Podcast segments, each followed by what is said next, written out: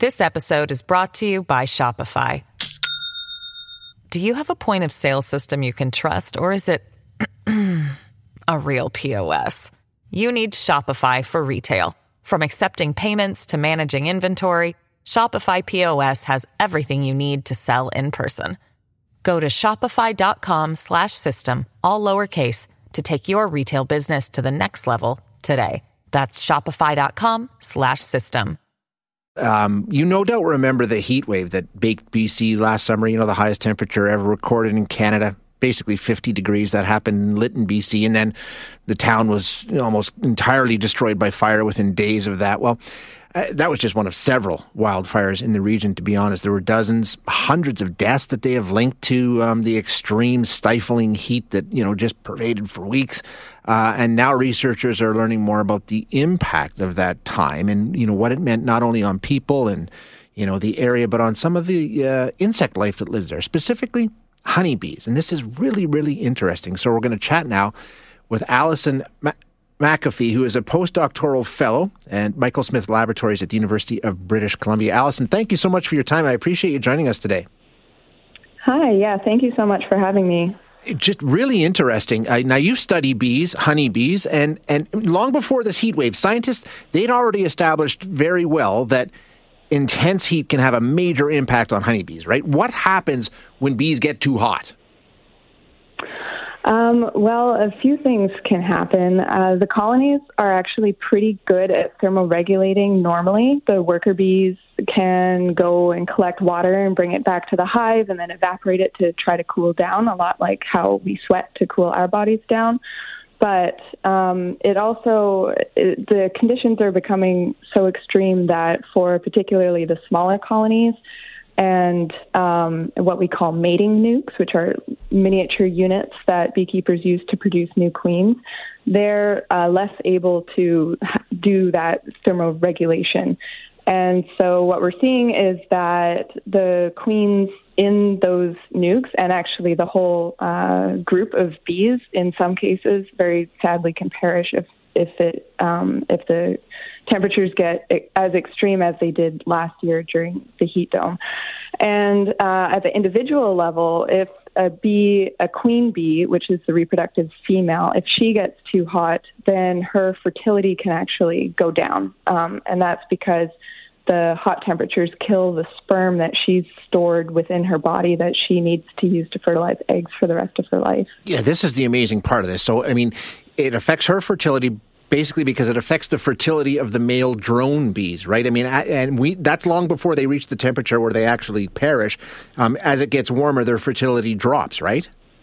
That's right. Yeah. So some of my research that I published in 2020 um, actually suggests that that sort of threshold temperature is as low as 38 degrees and that's kind of a conservative estimate. So um, we we estimate that if the queen is exposed to temperatures of 38 degrees or more for two hours or more, that that's enough to have a significant reduction of her fertility because of that um, killing the sperm.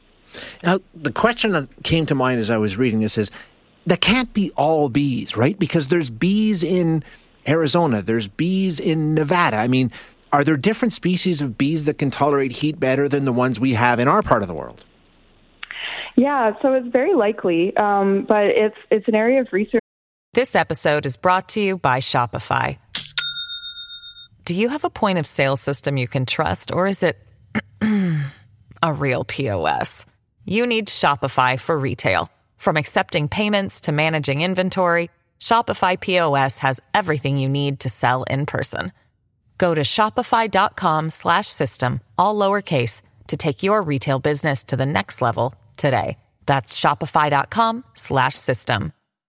That is pretty lacking uh, so far. So that's a question that I get quite often is, are there genetic differences in heat tolerance? And um, there's been some work that shows that bees that are native to the Middle East are more uh, resilient to sure. hot temperatures in terms of their survival than bees that are native to Europe, the more northern climates.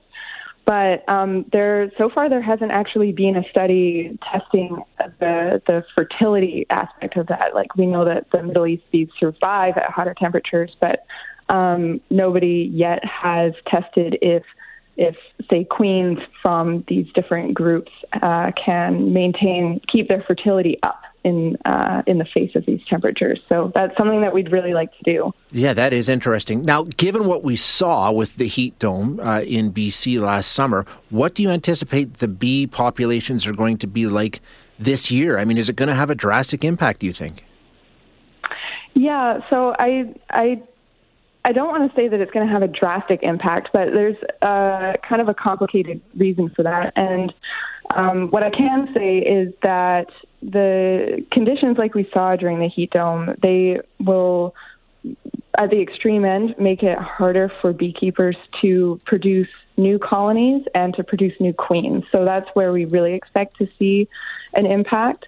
Um, and uh, the industry as a whole can make up for that kind of uh, challenge for domestic production by importing bees. And Canada actually imports a lot of bees. Um, somewhere around 30 or 40,000 starter colonies are normally imported, and around a quarter million queens are normally imported. But uh, as you can imagine, during the pandemic, it sort of became clear how vulnerable that sort of um, reliance on the imports is when uh, things like flights are grounded and borders are closed to a lot of transport. So there's a growing feeling, uh, I think, in the industry that we need to get better at being more domestically sustainable. And this um, this challenge of producing these new nukes and new queens domestically because of extreme heat might just make that um, a little bit more difficult yeah, than it already is. Absolutely.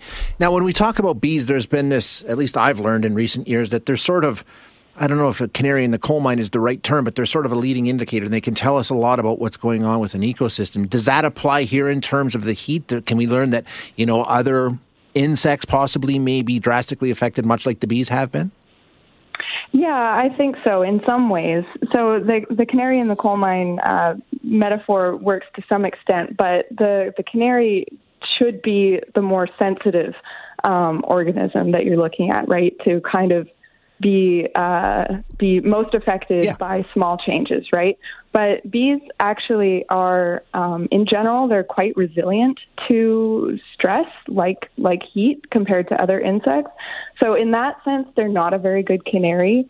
But uh, also because they're a managed species, they are very prevalent. So they are located almost everywhere. Um, and uh, we are looking at them uh, quite intensely. So, like most insects, kind of fly under the radar um, and are difficult to capture, difficult to do research on.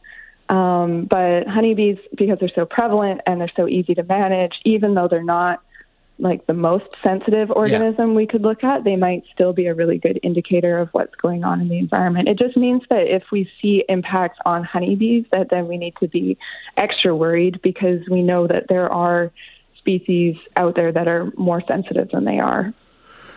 Interesting conversation, Allison. Thank you so much for your time today. I appreciate you joining us. Yeah, thank you so much for having me today. You bet. That is Allison McAfee, a postdoctoral fellow, Michael Smith Laboratories, University of British Columbia.